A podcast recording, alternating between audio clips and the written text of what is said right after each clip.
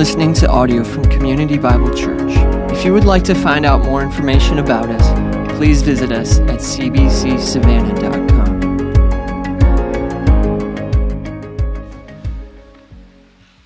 If you have a Bible, go ahead and turn to Matthew 11, or if you have an iPad, or if you have a phone that has the ESV app or any other app, go ahead and open that. Don't, no shame here. You're saving trees if you bring your app. Um, but uh, would encourage you to follow along with us.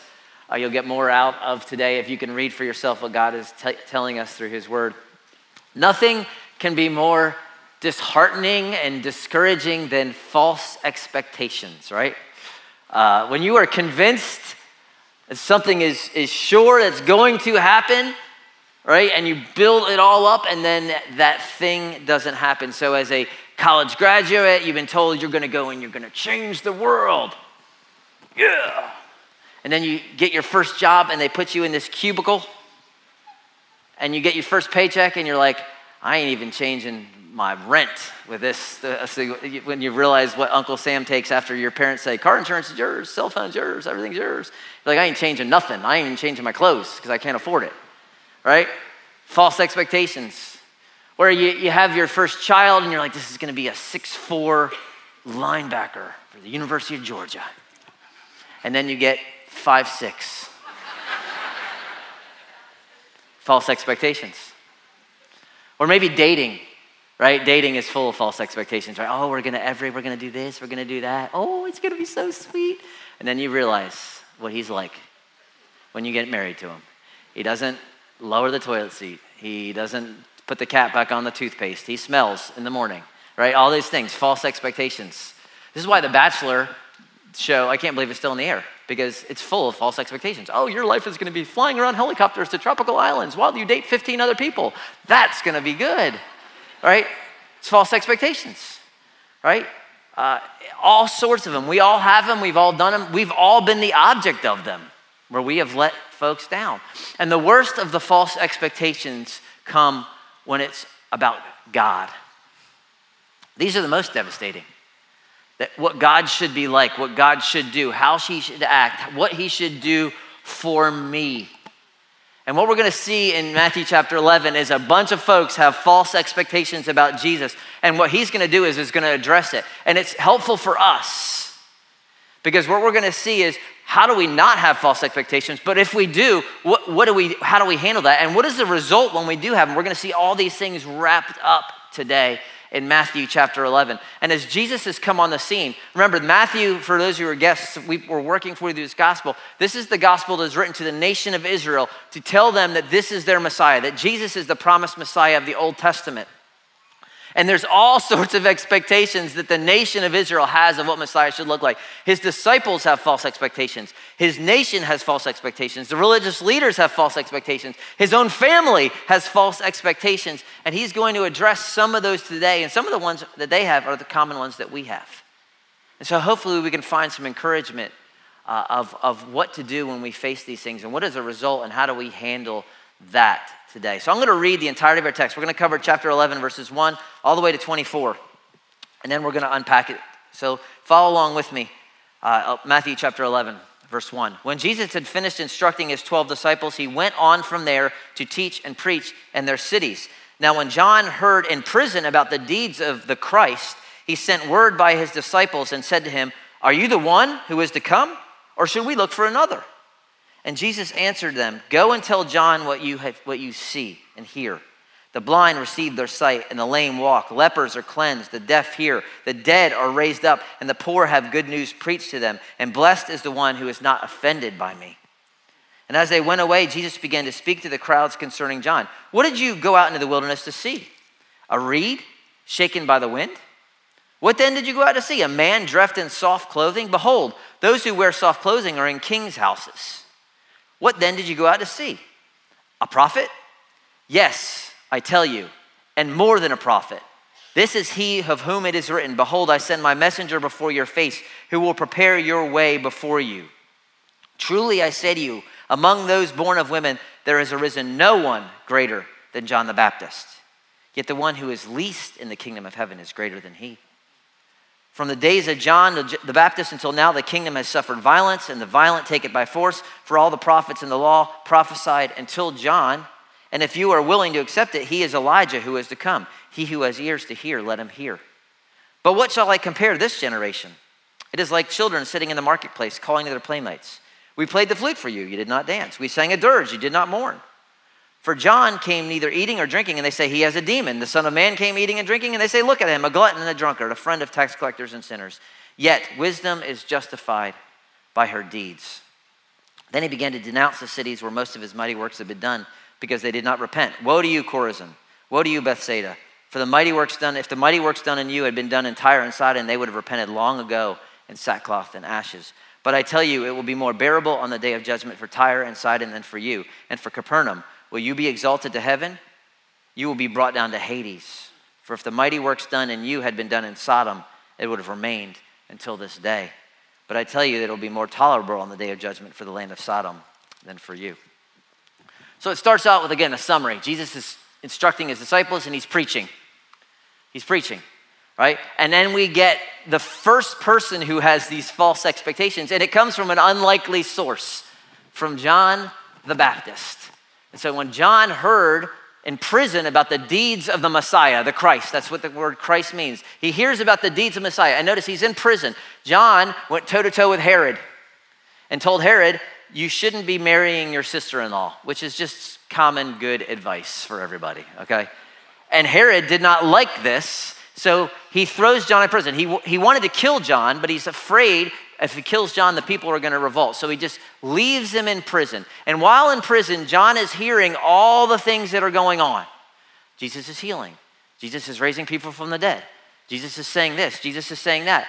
But he, he has some questions, and so he sends his disciples to Jesus like they came before. Before they came on their own, now they come to Jesus and they say, Jesus, we have a question. It's from John. He's like, shoot, that's my cousin. What you got? And he asks, Are you the one? John wants to know, not us. Are you the one to come? Or should we look for another? What in the world has happened to John the Baptist? This is the guy. Remember, John the Baptist, six months in his mother's womb. First time he meets Jesus, what does he do? He starts flipping for joy gives his mama a big kick, right? That's this first meeting with Jesus. When Mary walks in the room, John the Baptist is six months in utero and flips for joy, filled with the Spirit. This is the John. When Jesus comes down to the River Jordan and says, You need to baptize me, he says, I'm not worthy to baptize you. You need to baptize me. This is the John that says, Behold, the Lamb of God who takes away the sin of the world. This is the John who said, I saw the Spirit of God uh, descend from heaven and land on him, and I am convinced that this is the Son of God. This is the John who is saying, Did I get it wrong? Are you the one? Are you the, are you the Messiah, really? What has happened? What has happened to John? I'll tell you what's happened it's false expectations. False expectations. See, John knows his Old Testament better than anybody. And he knows all the prophecies of what Messiah is supposed to be doing. And he hears about it. Messiah is supposed to make the blind see. Check. Make the deaf hear. Check. Preach poor, uh, good news to the poor. Check. He's preaching the same thing I was. Repent, the kingdom is hand. He, he's got all these boxes checked, but there's one big box that Jesus is missing that John is expecting. It's the judgment. It's the judgment piece. He's like, Where's the judgment? Remember those old 1980s Wendy's commercials? The old lady, Where's the beef? Right? She's looking at the Where's the beef? He's thinking, Where's the judgment? This is what Messiah is supposed to do. This is what uh, John had prophesied in Matthew 3, right? He says, I baptize you with water for repentance. He who's coming after is mightier, whose sandals I am not worthy to carry. He baptizes you with Holy Spirit and fire. His winnowing fork is in his hand. He will clear his threshing floor. He will gather wheat into his barn, but the chaff he will burn. Judgment is coming. Repent. And John looks around and he, he says, Where's the judgment? I'm in jail. Herod's still in charge. Why don't you deal with Herod? Rome is still oppressing us. Where's the, where's the judgment? Sinners are running rampant. In fact, what I hear, Jesus, if, if they're telling me the truth, is you're actually eating with them. You're having meals with sinners. So, where is the judgment? he expects this. Jesus is doing that. And now he has doubts. And this is one of the dangers of false expectation with God is doubt. It's a big one. It's doubt. Right? Are you really the one? Did I make a mistake? I mean, I've been telling everyone get ready for you. Are you uh, was I wrong? Doubt. Which is on the surface is moderately shocking. And it's, so shocking if you read some of the commentaries, it's funny how they try to tiptoe around this. They're like, well, it wasn't really John that was doubting, it was his disciples. And so he's just trying to clarify. The simplest interpretation is usually the most accurate. John is struggling with doubt. And people don't like that because we don't like our heroes to have, to have weaknesses.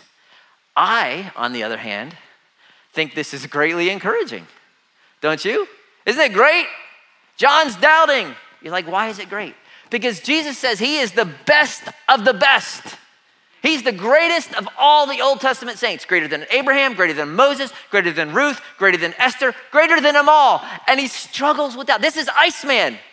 This is the man. And he struggles. Yeah, I know, Top Gun two weeks. I get it, right? he struggles with doubt. How great is that? How you should be encouraged. You know why? Because there is no one, I repeat, no one who has perfect faith. There's one, the Lord Jesus, and He is it. The greatest of saints of the Old Testament struggles with doubt. And remember, we're not saved by perfect faith. It's not what we're called to. It's not the quantity of our faith, it is not the degree of our faith, it is the author and perfecter of our faith that saves us. And one smidge, one ounce of faith in Christ is enough to save.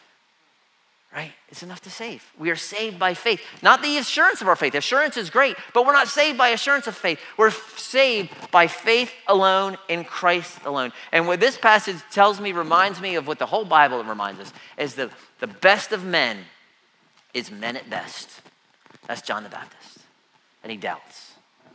And doubt is an affliction that most of us know well, right?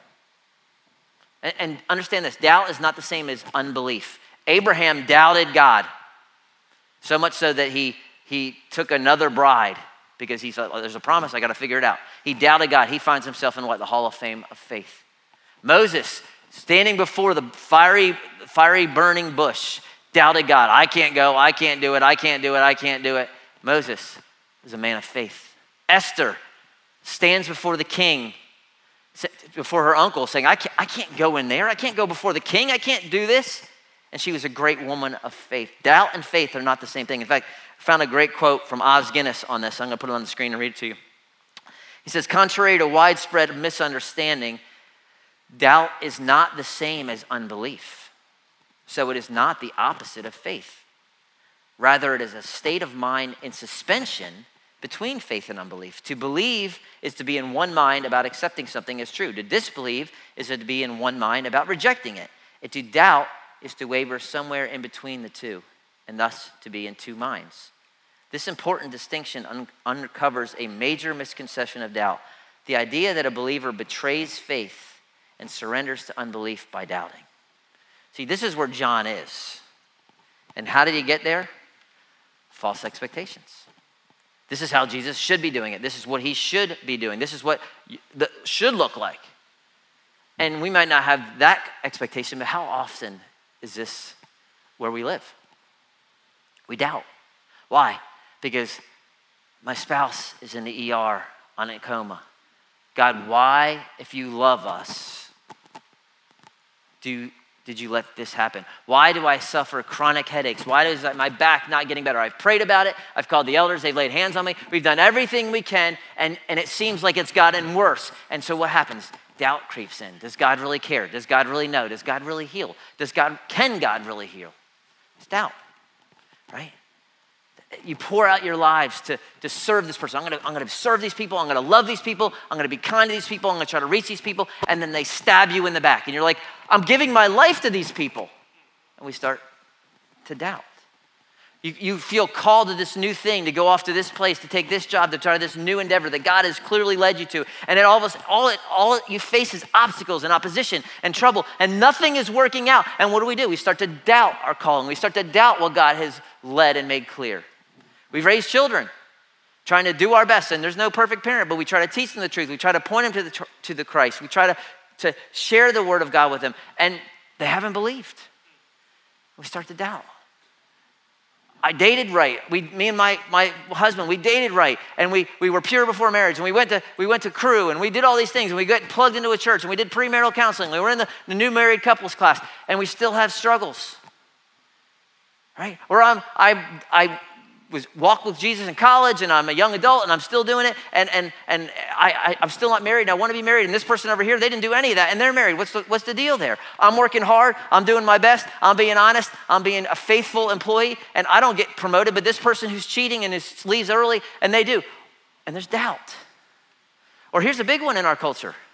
If God is all powerful and God is good, then why does he let this white supremacist walk into a grocery store and kill a bunch of people yesterday? Could God have stopped that guy? Why does God allow such hatred? Why does God allow such evil in this world? Why doesn't He deal with Putin? Why didn't He deal with Hitler? Why didn't He deal with Stalin? Why, why, why? And doubt creeps in, right? Doubt. And that's where John the Baptist is. So, how does Jesus answer him? What does He do? This is important for us. Here's the first thing He does it's not implicit, it doesn't say this, but it's what happens. He shows him mercy. Doesn't he? He's not like, John, I cannot believe you asked. That is, there's no such thing as a dumb question. That's a dumb question. All right? Why would you even think that, John? I can't believe you. You're supposed to be the best. You don't see that. He shows mercy. So much so that the half brother of Jesus in his little epistle of Jude says, Show mercy to those who are struggling with belief, those who doubt. That's the model for the church. If you have people in your life that are struggling with doubt, it's not to be like, come on now. It's not to be harsh. It's not to yell at them. It's not to send them 500 verses a day with an angry eyebrow face emoji. It's to show mercy. That's what Jesus did. He showed mercy because he can handle your doubt, he can handle it. It's all he faced in his ministry, right? And in, and in his mercy, he points them to two things. Look what he says. Jesus answered and said, Go tell John what you hear, what you see. Go tell him. Go tell him, all, go tell him about the, the, the, little girl that raised from the dead. Go tell him about how I'm doing this. Go tell him, go tell him, go tell him. Blind receive their sight, lame walk, lepers cleansed, dead are raised, poor have good news preached to them. Go tell him. And what he's doing, and, and this is a little verse, he's alluding to several Old Testament prophecies out of the book of Isaiah of what the Messiah would do. He's quoting Isaiah 35, Isaiah 61, and kind of summarizing them in a verse saying, what, is the, what does the word say about Messiah? Messiah is going to make blind see. Messiah is going to make lame walk. Messiah is going to preach good news. What do you see? What do you hear? He points them back to the word. This is critical. What is clear, John? What does the word say? And this is the first thing when you're struggling with doubt, all right, go back to what God has made clear. Go back to what He's made clear. You never doubt in the dark what was clear in the light. John had no doubts when he's out in the wilderness, right? Now he's in jail. It, it's, it's a dark place for him. He said, Don't doubt. Don't doubt what is clear. And here's the challenge for the Old Testament prophets. This is why John has some struggles prophets of the Old Testament did not have a clear picture of everything that was going to happen. They had little pieces, but they didn't have an absolute clarity on anything. Right? Oftentimes they were prophesying about things they didn't really even understand what they were saying, but they were under the inspiration of the Spirit, and so they're writing it down. John doesn't understand that there's not just one coming of Messiah, there's two. There's two. You ever seen a, a big mountain range? I've seen the Alps, right? When I was in Europe a couple years ago. And, and from a distance, it looks like, like there's just one or two mountains, but then when you get closer, you can see there's a big peak, and then right behind it, there's a big peak, and there's a big old valley in between, and then there's another valley. It's just a, it's a huge thing. But from a distance, you only see kind of one big peak. And that's what the Old Testament prophets did. They saw from a distance, and it looked like one mountain. It looked like one coming of Messiah. But then as you get closer, you see, oh, wait, there's a, there's a big mountain and there's another big mountain behind it. That's often how the Old Testament prophecy worked. There's a, there's a first coming, there's a second coming, and prophecies would have both comings in one verse. And so a good example of this is, is Isaiah 61, which Jesus quotes about himself. He says, The Spirit of the Lord or God is on me because the Lord has anointed me to bring good news to the poor. We just saw that. He sent me to bind the brokenhearted, proclaim liberty to the captives, opening the prisons to those who are bound, to proclaim the year of the Lord's favor and the day of vengeance. But when Jesus quotes this, this passage in the synagogue, when he's reading it, he leaves out the day of vengeance piece. He closes it up, the Lord's favor. Why? Because the day of vengeance is off in the future still. Same prophecy, but it's, there's a different timing. You see this all the time. Unto us a child is born, a son is given. His name shall be Wonderful Counselor, Mighty God, Everlasting Father. Those things are all true. The government resting on his shoulders, that's, that's yet to come still when he comes back. Right? So there's, these, there's this divide, and John doesn't grasp it because he's got limited information. But what Jesus is pointing him to is hey, what do you know is clear? The blind see, the deaf hear, the mute speak, the dead rise. Focus on that which is clear. This is where we go when we doubt. What is clear? What has God said? What has He made evident to us? You may not get it all. You're not going to get it all. You may not get the why, but you can get the what. That's where we go. Because what, what I see, and, and this is kind of a big thing in, in modern day Christendom, you hear a lot about it, is this whole idea of deconstructing your faith. You have these famous kind of pastors, the Joshua Harrises, and all these people who are deconstructing, basically tearing it down. And, and it's interesting what, what they do with their doubt. They do the opposite of John. John does what we should do we run to Jesus.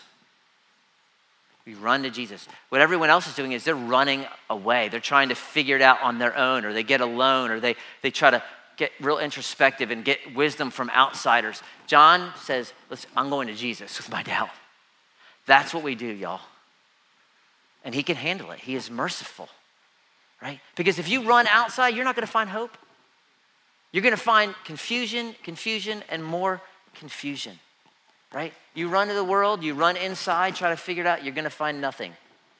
You run to him. And what you do is when you run to him, here's what you're going to find you feel like God doesn't love me because fill in the blanks? No, you're going to find a God who has lavished you in love. That he has demonstrated his love for us, and that while we were sinners, Christ died. You're going to find that truth to anchor your soul to. You're going to find verses that say, There's nothing, nothing, not your sin, not your circumstances, not your worst day that can separate you from the love of God and Christ. That's what you're going to find. You're going to find uh, the answers to why is there evil in this world? Why has God let this happen? Why is he doing nothing? And you're going to find the answer is he is doing something. He's redeeming all things to himself. He's dealt with the problem of evil at the cross. But sometimes there's a there's a the waiting pattern. He says, I'll, I'll deal with Putin. Don't you worry about it. Vengeance is mine. Every knee will bow. It may not be today, but it will happen. I am dealing with all these wickedness. You think the, the unrighteous are getting away with it? They're not. I promise you, they're not. Right? They will deal, be dealt with.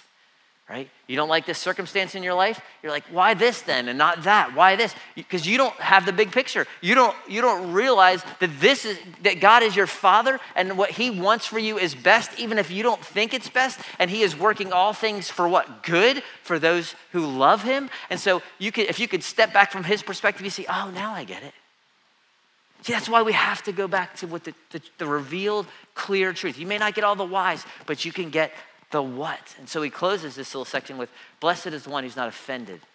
Don't, don't stumble. The word is a scandalizo. You get our English word scandalize out of it, right? Said, don't, don't be scandalized by me.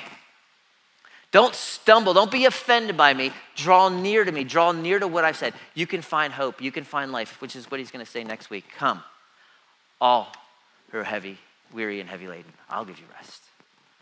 Where are you going to run? And so, if you have false expectations that have led to doubt, where do we go? We run back to the truth of God's word and we run back to who He is. And this is why, y'all, it's very practical. You need to renew your mind with the word. You just do. You don't need another YouTube video. You don't need Pinterest. You certainly don't need Instagram. What you need is to open this and let the Spirit of the living God who, who wrote this down for us, you need, to, you need to fill your mind and you fill your heart daily. Daily. Man does not live by bread alone, but every word that proceeds out of the mouth of God. That, that's great. You want an application? Tomorrow, as you're drinking your coffee, turn off the Fox News and open your Bible. You'll be much more encouraged, I promise. All right? That's the first thing he does. He points him to the word in himself. Here, he does something else that's real subtle. I want you to see this. Jesus says, Go and tell John. There's a relational piece there that John needs. Tell John what you saw. You remember that thing I did yesterday? Tell him that. Tell John this. Tell John this. There's a relational piece that he is, he is encouraging John. What you need is people in your life who are going to point you to the Messiah and point you to the truth. Because when we get alone and when we get doubtful and all these things, what do we do? We turn all introspective. We, get, we, we turn in on ourselves and get mad. We start looking at false areas. We do that. Or we surround ourselves with people that will tell us what we want to hear. Yeah, you're right. Your mom's being mean. Yeah, you're right. Your spouse is this. Yeah, you're right. You deserve this. Your boss is this. That's what we like. And it's the worst thing we, we, we can get do for ourselves. What we need is people like John's disciples say, John, I know you feel this, but here's what you need to know Jesus made the blind see, Jesus made the lame walk, Jesus cleansed the leper, Jesus preached good news to the poor. He is who he says he is.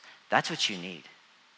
That's what you need. That's what I need. And if you don't have those people in your life, you need to get them that will come alongside you and show you mercy and say, No, this is true, this is not. Don't buy the lie. Don't believe it, right?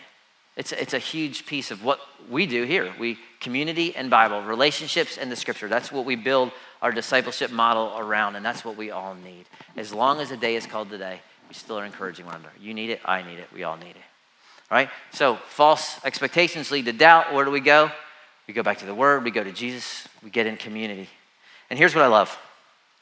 If John had his doubts about Jesus, Jesus has no doubts about John. Because a lot of people probably heard this. John's questioning Jesus. Maybe we should question Jesus. So instead of like, oh, don't, don't listen to John, what does Jesus do? He affirms him. He affirms the junk out of him. He says this They went away. Jesus began to speak to the crowds concerning John. He asked them a question What did you go out in the wilderness to see? What was so attractive about John? Did you go out to see a, a pretty flower? Right? A reed shaking in the wind. What did you go out to see? You see a man dressed in soft clothing? John wore leather, ate locusts. He was a roughneck. You didn't go out to see a guy wearing, you know, Lulu, drinking mint juleps in his lawn chair, right? You went out to see what? A prophet. Yes, but even more than a prophet. He's not just a prophet, he was prophesied about. So he quotes the book of Malachi that says this This is of who is written, Behold, I send my messenger before your face. And it's Yahweh speaking. God saying, Before I come, I will send my messenger who will prepare your way. That's John, which is a, a kind of veiled illusion, by the way, that Jesus is Yahweh. Before me, I'll send my messenger. He was prof- a prophet, yes, but he was also prophesied. And that's where he says, I say to you, among those born of one woman, there's no one greater than John the Baptist. Yet he was least in the kingdom of heaven is greater than he. We'll come back to that. From the days of John the Baptist until now, the kingdom of heaven has suffered violence, and the violent take it by force. There's always been opposition to the kingdom of God. That's why John's in jail. He says this all the prophets of the law prophesied until John. He was the last of the Old Testament prophets. And if you're willing to accept it, he is Elijah who is to come. He was ears to hear. He's not the literal Elijah, but he is a, a picture of Elijah. Their ministries, if you look at Elijah, and you can read about Elijah in the Old Testament, First Kings, Second Kings, Chronicles. Elijah's ministry and John the Baptist is very similar. They both were kind of alone. They both lived in the wilderness. They both wore leather. They both were rejected. And the, their, their the guy who came after them was greater than both of them, right? Elisha had a greater ministry than Elijah. And obviously, Jesus has a greater ministry than John the Baptist. He's saying this is, this is exactly what Malachi prophesied. And he's, he's showing the nation of Israel again I am Messiah. But in doing so, we get two more little false expectations that Jesus is going to shatter. And is what I want to zoom in on a little bit. Jesus says that John is the greatest of all the Old Testament saints. And if he's so great, if he's so wonderful, then why is he in prison? I mean, wouldn't it be better if he's so great to have him out of jail? I mean, wouldn't that make sense? I need this dude. He's the greatest. So you're going to put him in jail? Right? Here's an expectation I think a lot of us have. Right? And we talk about this a lot, but it's, it's, it's worth mentioning again.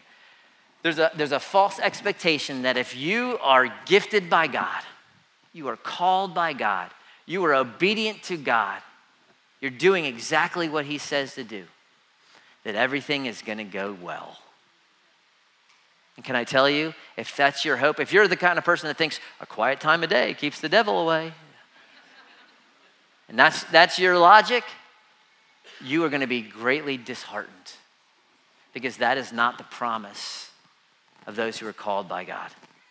Right? If you have the expectation that, okay, I'm going to get serious with this sin issue, I'm going to really deal with this, and I'm going to really go at it, and this, this area of my life, this addiction, this whatever it is, and you're like, yeah, I want to get real. If you think that it's just because you intend to do that, that it's going to be easy to put to death that what is earthly in you, and when, eh, eh, when it's not easy, you're going to be disheartened and you're going to say, Why should I even try? It's so difficult to get rid of this addiction. Why should I even try to love that person? Right? If they're not going to love me back. If you think just because you're being obedient, things are going to go well, that's not the way it works. If you think that you could, okay, I'm going to get plugged into a church, and you have, ex- people have false expectations of church all the time. If you think that the church will never disappoint you, that no one in the church will ever hurt you or let you down, please find another church before you realize that we will. I promise you. Because all we are is a bunch of broken people who are running to the Savior. We will let you down. We have let you down.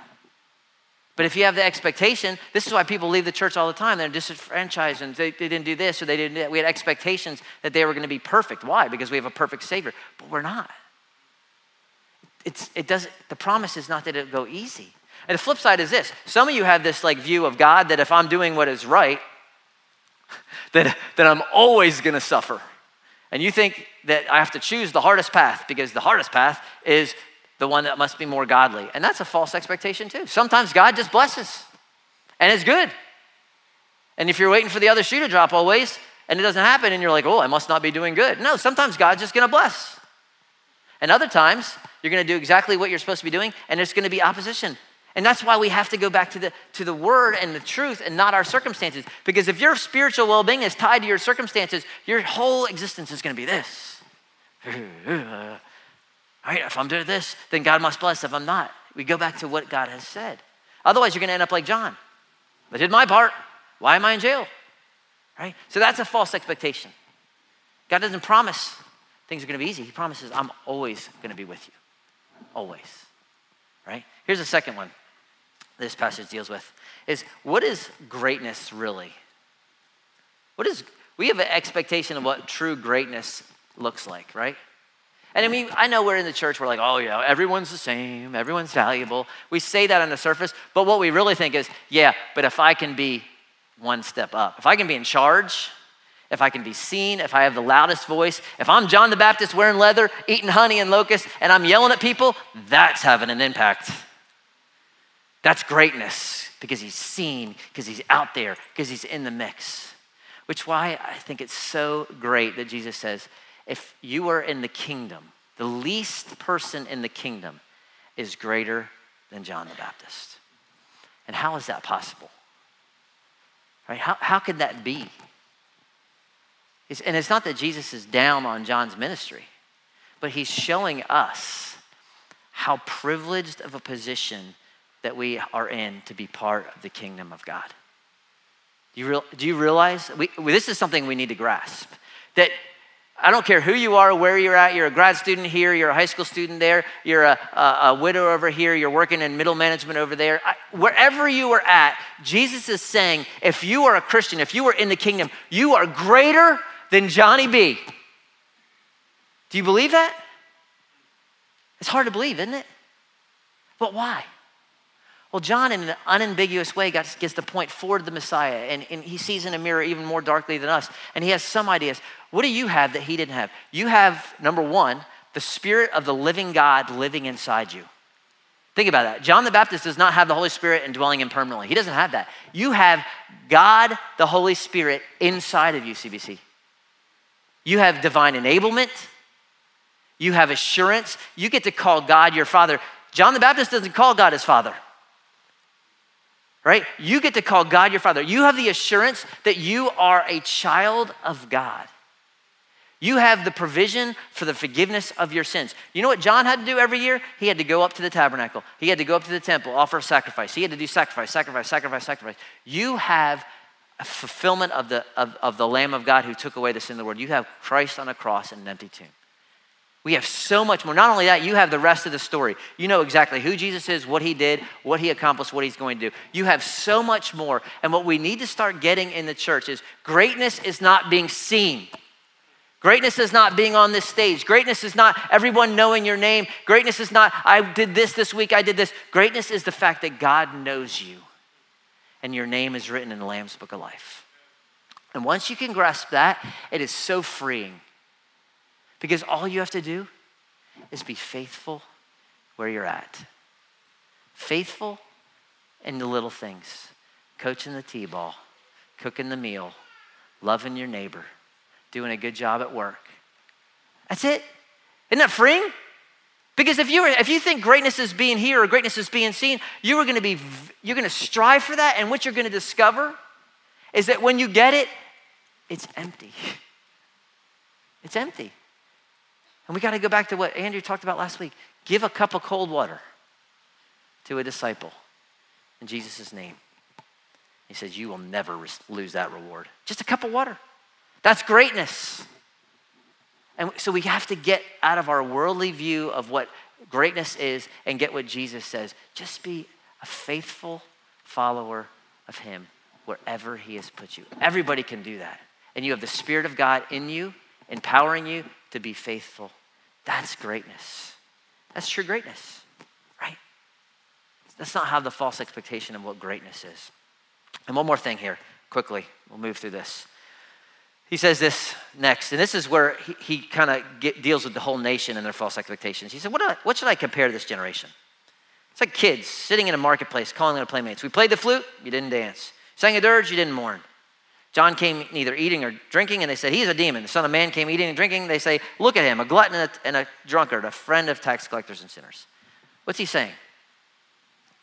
He's saying, You guys always want to put God in a box, and you're never happy. You weren't happy with, we're saying the same thing repent, the kingdom is at hand. But John, he's living out in the desert. He doesn't drink, smoke, he doesn't do nothing. Here I am. Jesus doesn't smoke, but he, he's, having, he's having meals with, his, with sinners. He said, You can't be happy with anything. I'm doing this, he's doing that. And you don't, because you want God to fit in your box. How many of us do that? God, you got to do this. God, you got to do this. This is what you do. This is what, this is what you can't do. This is what you can do. And, and, and, he, and we want to put God in this box that we've created. And we're not going to be happy unless He toes the line. And this is a reminder we're not, we don't get to tell God how He should or should not act. He tells us how we should or should not act. He tells us what to believe. He tells us where to go, and we go. We don't get to tell Him. And he closes with this, this denouncing of cities. He began to denounce the cities where most of his mighty works had done. What are you, Chorazin? What are you, Bethsaida? Tyre and Sidon would, would have repented. And, and I don't even need to read the whole thing I read earlier. Here's the idea Jesus is doing all these miracles in places like Capernaum, where his home base is. And they're seeing the mighty hand of God move in ways that they've never seen before. And he compares them. He said, if Sodom and Gomorrah, cities which God destroyed because of their sexual immorality, if they would have had just a smidge of the truth that you have in their day, they would have repented long ago. And all you do is turn away from me. You have more revelation and you continue to reject me. Why? Because we don't fit your little box of God. We don't, because we don't do what you think should be done. And, and it's, it's a warning for us. Don't put God in your box. This is how you need to act. This is how you need to do. God, this is what you need to do for me because I do this for you. All sorts of common things. No, when God speaks, we respond. It's the warning. And here, here's why it's here's why it's dangerous for you to know truth. Because now you're accountable. You're accountable for what you've heard. Right? And Jesus says those, those people that have more revelation are going to be more accountable. This is why it's judgment is going to be more tolerable in the day of judgment for, for Sodom and Gomorrah, because they didn't have this. They didn't have this. They didn't have Jesus. They didn't have the message of the gospel. They didn't have God's clarity on what he's saying. And the encouragement is this Here, here's what we do. Here's how we don't put God in a box. Just do what God says to do, what you know. You don't have to know everything, but what he's made clear to you, respond.